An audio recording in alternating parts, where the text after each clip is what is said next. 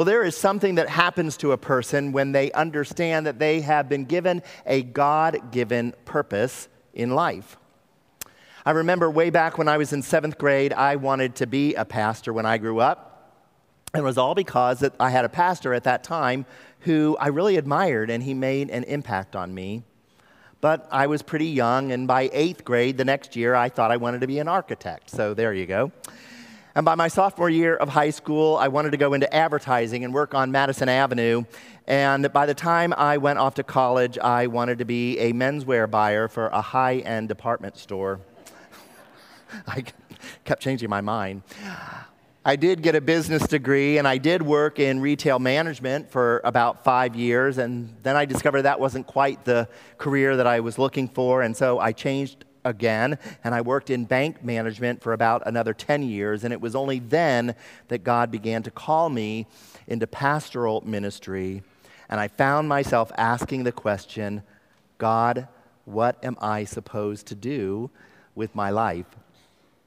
Maybe you have asked yourself that question at some point in your life. Maybe you have just lost your job and you started wondering what you should do next. Or maybe you reached a point in your job that felt kind of dead end ish and you just didn't like it anymore and you wondered what you should do. Or maybe your youngest child finally went off to college and you said, Wow, I don't have anyone that I have to parent full time anymore. What should I do now, God?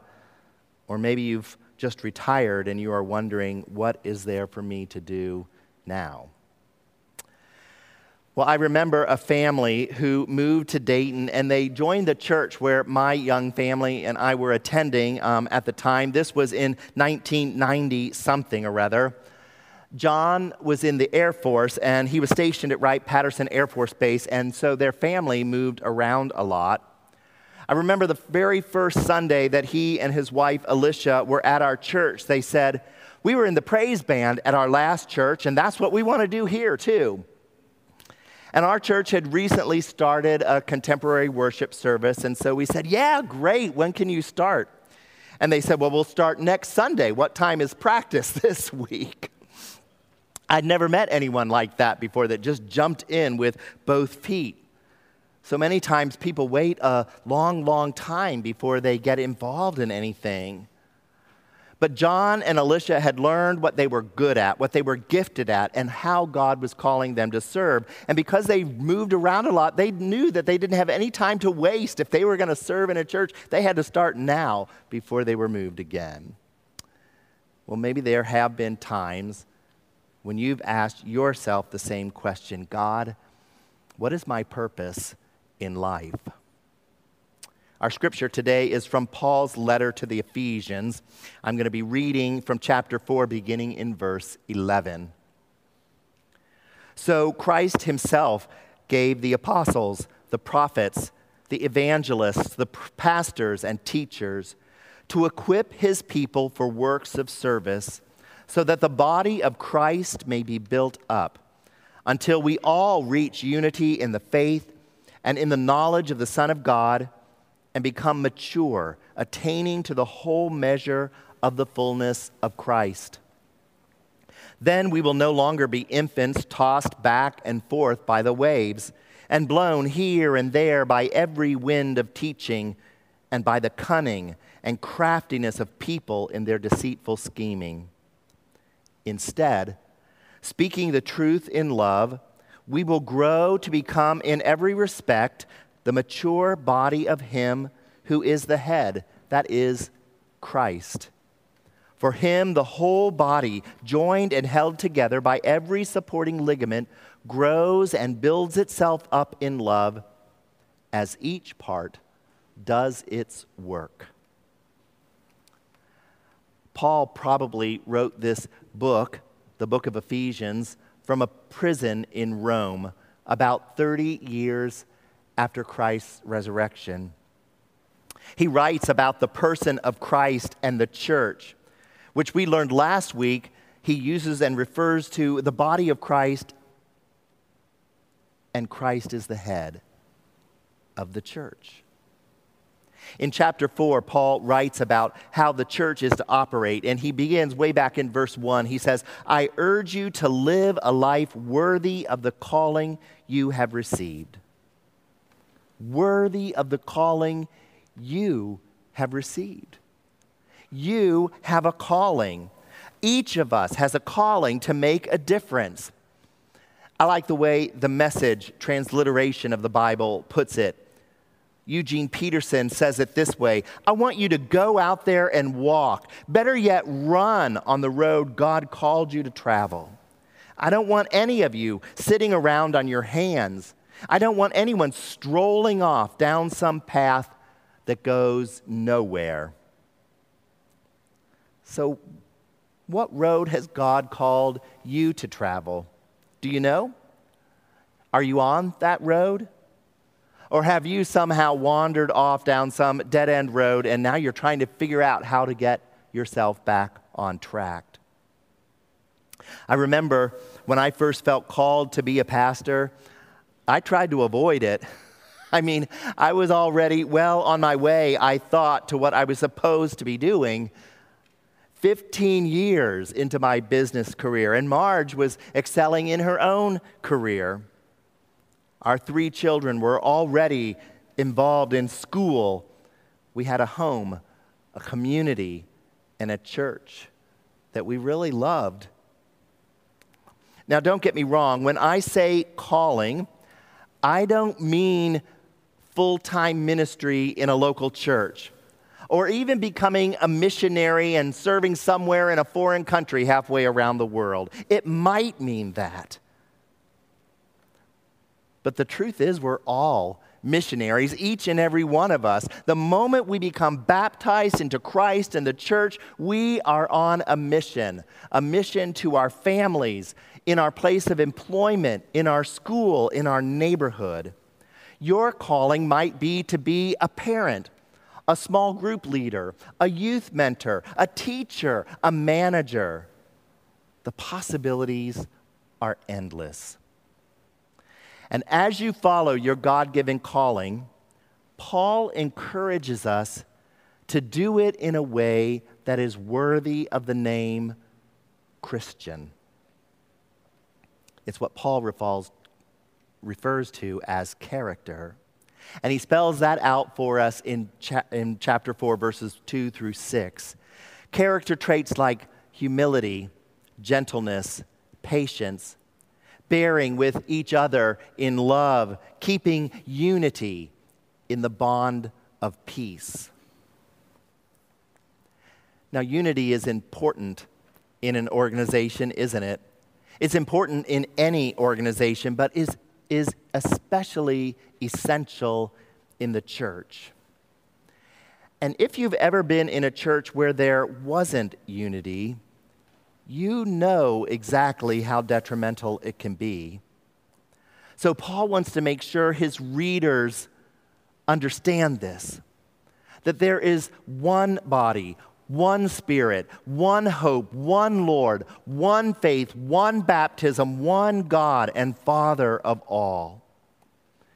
And the purpose of that, he tells us in verse 13, he says, until we reach unity in the faith and in the knowledge of the Son of God and become mature, attaining to the whole measure of the fullness of Christ. You see, the goal is spiritual maturity. He wants all of us to live in a growing, maturing, Christ like, Christ following kind of way.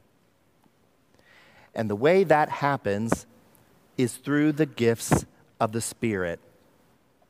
Paul writes about five of those gifts that are foundational for leadership in the church, and he names them apostle, prophet, evangelist, pastor, and teacher. And while most of us are familiar in the church with the last three evangelist, pastor, and teacher the first two, apostle and prophet, might not sound quite as familiar or common to us today in the local church but they are still gifts for the church today. We need prophets, we need apostles as much in the church today as they did in the first century when Paul was writing. So many times we think of the 12 disciples as the 12 apostles and that they're the only apostles. But that's not true. Even in the Bible, other apostles are named Paul, Barnabas, Andronicus, and a woman named Junia are also called apostles in the New Testament. And I believe that there are still apostles and prophets alive and at work in the church today. Paul goes on to tell us about the purpose of the roles of spiritual gifts in verse 12. They are to equip God's people for works of service. Other Bibles translate that word ministry, but service and ministry are really the same word. And so the job of leaders in the church is to equip all of us, the rest of us, for ministry. You see, in the New Testament, there, there isn't any distinction between the laity of the church and the clergy of the church like there is today. Every single believer was and is expected to do the work of ministry with the goal, Paul says, so that the body of Christ may be built up. Now, of course, there are more than just the five gifts that are listed there in this section of Ephesians. We can find some of those others in Romans chapter 12 and also in 1 Corinthians chapter 12. Paul says in 1 Corinthians 12 7, to each one, the manifestation of the Spirit is given. To each one. So don't be sitting here thinking, hey, I don't have any spiritual gifts. God must have skipped over me when he was passing those out. No, that's not true. The gifts of the Spirit are given by Christ, and each person in the body of Christ, that's you, all of us, has been given at least one. Now, you may not know yet what your spiritual gift is. You may not be using it, but you have at least one. And what is a spiritual gift? It's an ability that's given us by the Holy Spirit. We all have natural talents, right? But spiritual gifts are beyond that. They're not natural, they're supernatural. The Greek word is charismata, which means a gift of grace, and it's where we get the word charismatic from. Notice Paul says that these gifts are given for the common good. They're not just for us to hang on to and use so we can be happy about ourselves. They're be, they've been given to us so that we can share them with everyone for the common good. They're to help the whole body of Christ grow to spiritual maturity. Sometimes I hear people in church say something like, I want to be fed when I go to church. And I get that. I understand what people are saying when they say that. I mean, people want to grow deeper in their relationship with Christ, and that's a, a good thing. But one of the best ways that you can grow in your relationship with the Christ is to use your gifts to help other people. As you pour yourself into other people, serving them, you'll begin to discover God is going to use you in new ways that you never dreamed about before. And in the process of all of that, you will begin to grow deeper in your own spiritual life. Let me read for you Ephesians chapter 2 verse 10. For we are God's handiwork, created in Christ Jesus to do good works which God prepared in advance for us to do. You see, you and I were created we were created, we are hardwired by God to serve our world with meaningful work.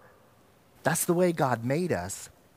And not only are we created for good works, but there's a sense that that is our destiny. Paul writes, God prepared these works for us in advance for us to do. It's as though each and every one of us has a special purpose or a special job to do here on earth that God designed just for us, and that we're the only ones who can ever do it. Now, sometimes it takes a while to find that purpose in our life. Sometimes we might try several different things before we find out what our purpose is. Ephesians 2:10 stands as a vivid reminder that there is more to the Christian life than just wanting to get to heaven when we die. And yes, faith in Christ is important. And faith in Christ is the beginning of the Christian life. And followers of Jesus have to remember that they are called to a life of faith, a life of faith that is demonstrated by good works. You see, sometimes pastors, some pastors I've known, sometimes even myself, I'm sorry to say, think that we can do it all on our own. And the truth is, we can't. Pastors are called to equip people as a leader of the church and then get out of the way and release and unleash people to go and put into practice the gifts and the calling that God has given each person to do. We are all called, we are all redeemed, we are all gifted to make the wonderful light of God known in a world that is too dark without the light of Christ.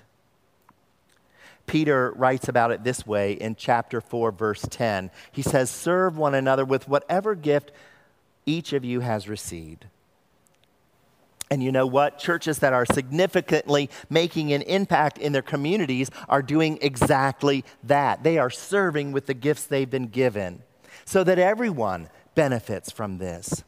You benefit because you start being fulfilled when you're used by God. The church benefits because we start playing like we're a real team, and then the community benefits because they start seeing the church in action showing the love of God in the world. So, where is your place to serve? You might be thinking, I guess I have to find something to do here at the church. Maybe, but maybe not. I want to tell you a story from Acts chapter 3. Peter and John were on their way up to the temple for a prayer meeting, and they came across a man who had been lame since his birth. And he's sitting there at the main gate and he's asking for alms. He's begging from all the religious people going by. He sees Peter and he sees John and he asks them for some money. And Peter replied to him, He says, I don't have any money, I don't have any silver or gold, but here's what I will do. In the name of Jesus Christ, get up and walk. And you know what happens? The man got up and he walked. And he's overwhelmed that he had been lame since birth and now he's standing and walking and is excited and he's shouting and he's jumping and praising God. And a little revival breaks out right there on the street. But notice where Peter and John did that good work. It was right where they encountered it right where they encountered it. Wherever you encounter a need, that's where your goodness needs to be put into practice. Peter and John do good whenever they see a need. And you know what? Maybe it made them late for their prayer meeting that day. I don't know. Maybe they thought, wow, this is pretty inconvenient, God. Couldn't you have made someone else stumble across this man? But you know what? When you go home, do good. When you're out in your neighborhood, do good. When you see a car by the side of the road broke down, do good. When you go to work on Monday, do good. That's the place to do good. Wherever you are, in a restaurant, eating after church today, wherever. The where is wherever you are. Now, friends, one of the greatest things about the Christian life is the mystical guiding whispering, prompting power of the Holy Spirit. That same Spirit that said to Peter and John as they looked at that lame man, This one has the faith to be healed. This is a good work that God has prepared in advance for you to do. I'm going to use you today, Peter and John, to change this man's life. So, you know what? Throughout the course of your day, the Spirit's going to prompt you too going to prompt you to do some works of good that the Spirit wants you to do. Oh, it's not going to be every single person that you see. That would be overwhelming. Who, which one of us could do it? But all of us can meet the needs that are whispered in our ear. We just need to be listening. We just need to make ourselves available. We just need to be ready to respond. Think about it this way God is good. Amen? And one of the things that God delights in is doing good in God's creation. I mean, God made this amazing planet that we live on, filled with oceans and mountains and beautiful, cool, not very humid August days in Cincinnati, Ohio. He created mountains and hills and valleys and beaches and rivers, and, and then He placed us, human beings, in the midst of all of that. Oh, we fouled things up pretty early in the Garden of Eden, and sin became a reality. And so God went about doing what only God could do and sent to earth his most precious gift, his one and only Son. And when Jesus Christ died on the cross, he solved the problem of our sin once and for all. And so now we can receive the gift of salvation at no cost to us. Ephesians 2 8 says, For by grace you have been saved through faith. And this is not your own doing, it is the gift of God. And when that happens, God fills us with God's goodness, and He wants us to use the goodness that's been placed in us to spread goodness to the rest of the world. I like what Mother Teresa used to say. She said that we are the hands and the feet of Jesus. And the good that Jesus wants to do, He does through people like you and like me. 1 John 3 17 and 18 says, How does God's love abide in anyone who has the world's goods and sees a brother or sister in need and yet refuses to help? Little children, let us love, not in word or speech, but in truth and action. It's that love of God in us that compels us to want to serve others. We demonstrate God's love to others by meeting their needs, their spiritual needs, their emotional, relational, and physical needs. Jesus said, even a cup of cold water given is an act of service.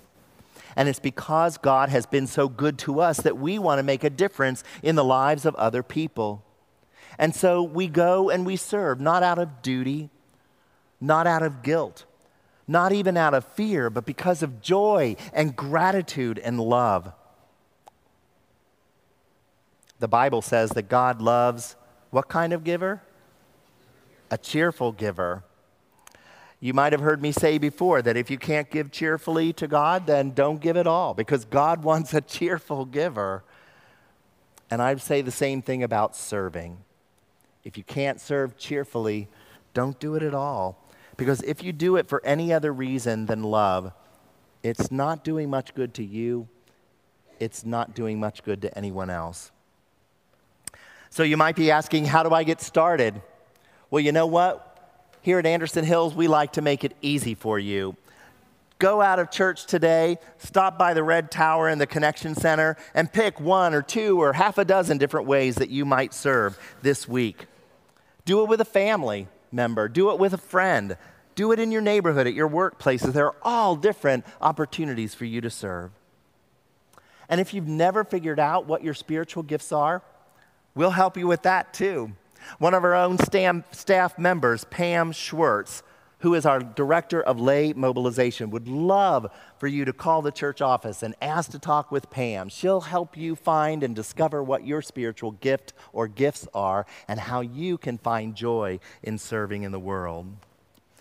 Usually, I think the best way to do is just to jump in and get started, like my old friends John and Alicia did so many years ago that first Sunday at church in Dayton. Get your feet wet. Just try something. It might not work out, and that's okay. Try something else. There's one thing that I've learned about myself from my failures, and I've learned more from my failures than I have from my successes. Amen? A lot of times I've tried something and I discover that it's not my strength or my gift. But when I discover that, then I go on to find what is my strength or my gift. Jump in, get your feet wet, try something, serve. Church is a place to come and get equipped to try things out in a safe place. So I want you to try a lot of different things, but there is one thing that I don't want you to do. And that thing is nothing. You're never going to grow in your faith if you do nothing. There comes a point in each and every one of our lives when all the sermons you've ever listened to, when all the Bible studies you've ever taken are just not going to be enough.